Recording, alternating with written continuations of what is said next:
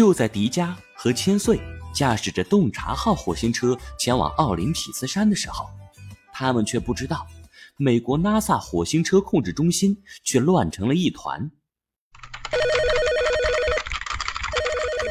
就在几个小时前，洞察号火星车突然失去了信号，与地球的联系中断了，这让 NASA 的工作人员感到非常的焦虑和担心。他们担心洞察号火星车遭到了什么意外，或者是什么故障，甚至是被什么东西攻击了。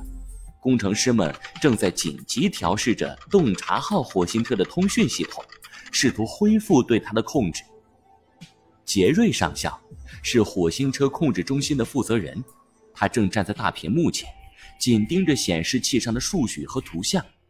他是一个经验丰富的军人和航天专家。曾经参与过多次太空任务和火星计划，他对洞察号有着特殊的感情，因为他亲自参与了火星车的设计和发射。怎么样，有没有进展？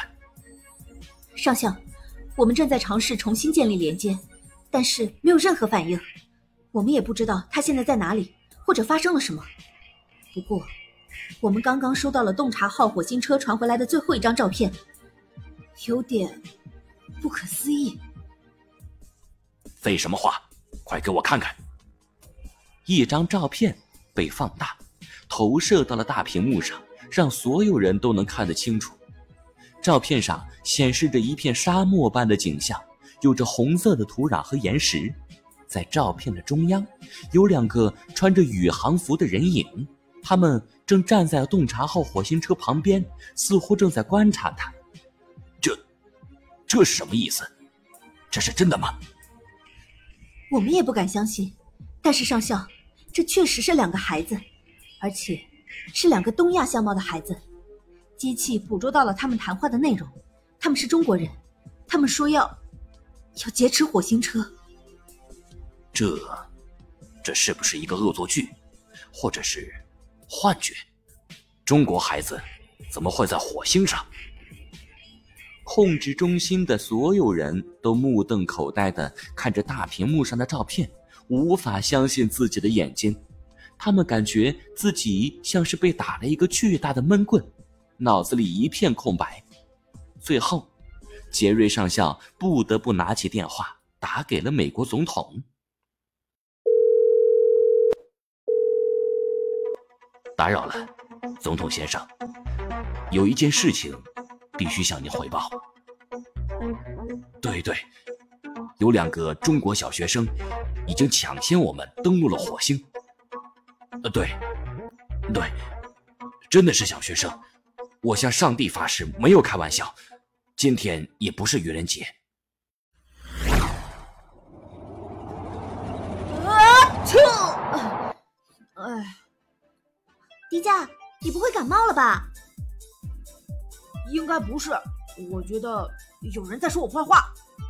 刚才咱们劫持火星车的时候，我看到摄像头朝我们这里扫了一下，我们不会被拍到了吧？哈哈，那岂不就是明天的大新闻了？不过我记得咱们中国也发射了火星车，它在哪儿呢？我们国家的火星车名叫祝融号，它于二零二零年七月二十三日。随天问一号探测器发射升空，二零二一年五月十五日成功在火星乌托邦平原着陆，开始了火星表面的巡视探测任务。祝融号，我记得神话故事中有个神仙的名字就叫祝融吧？没错，祝融是中国传统文化中的火神，祝融号也寓意着点燃中国星际探测的火种。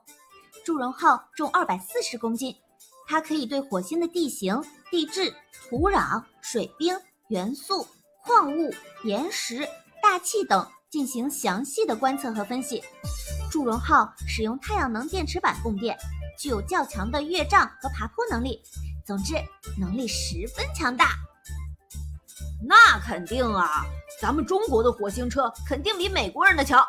毕竟，美国人的这辆火星车连咱们小学生都能控制啊！哈哈哈哈哈没错。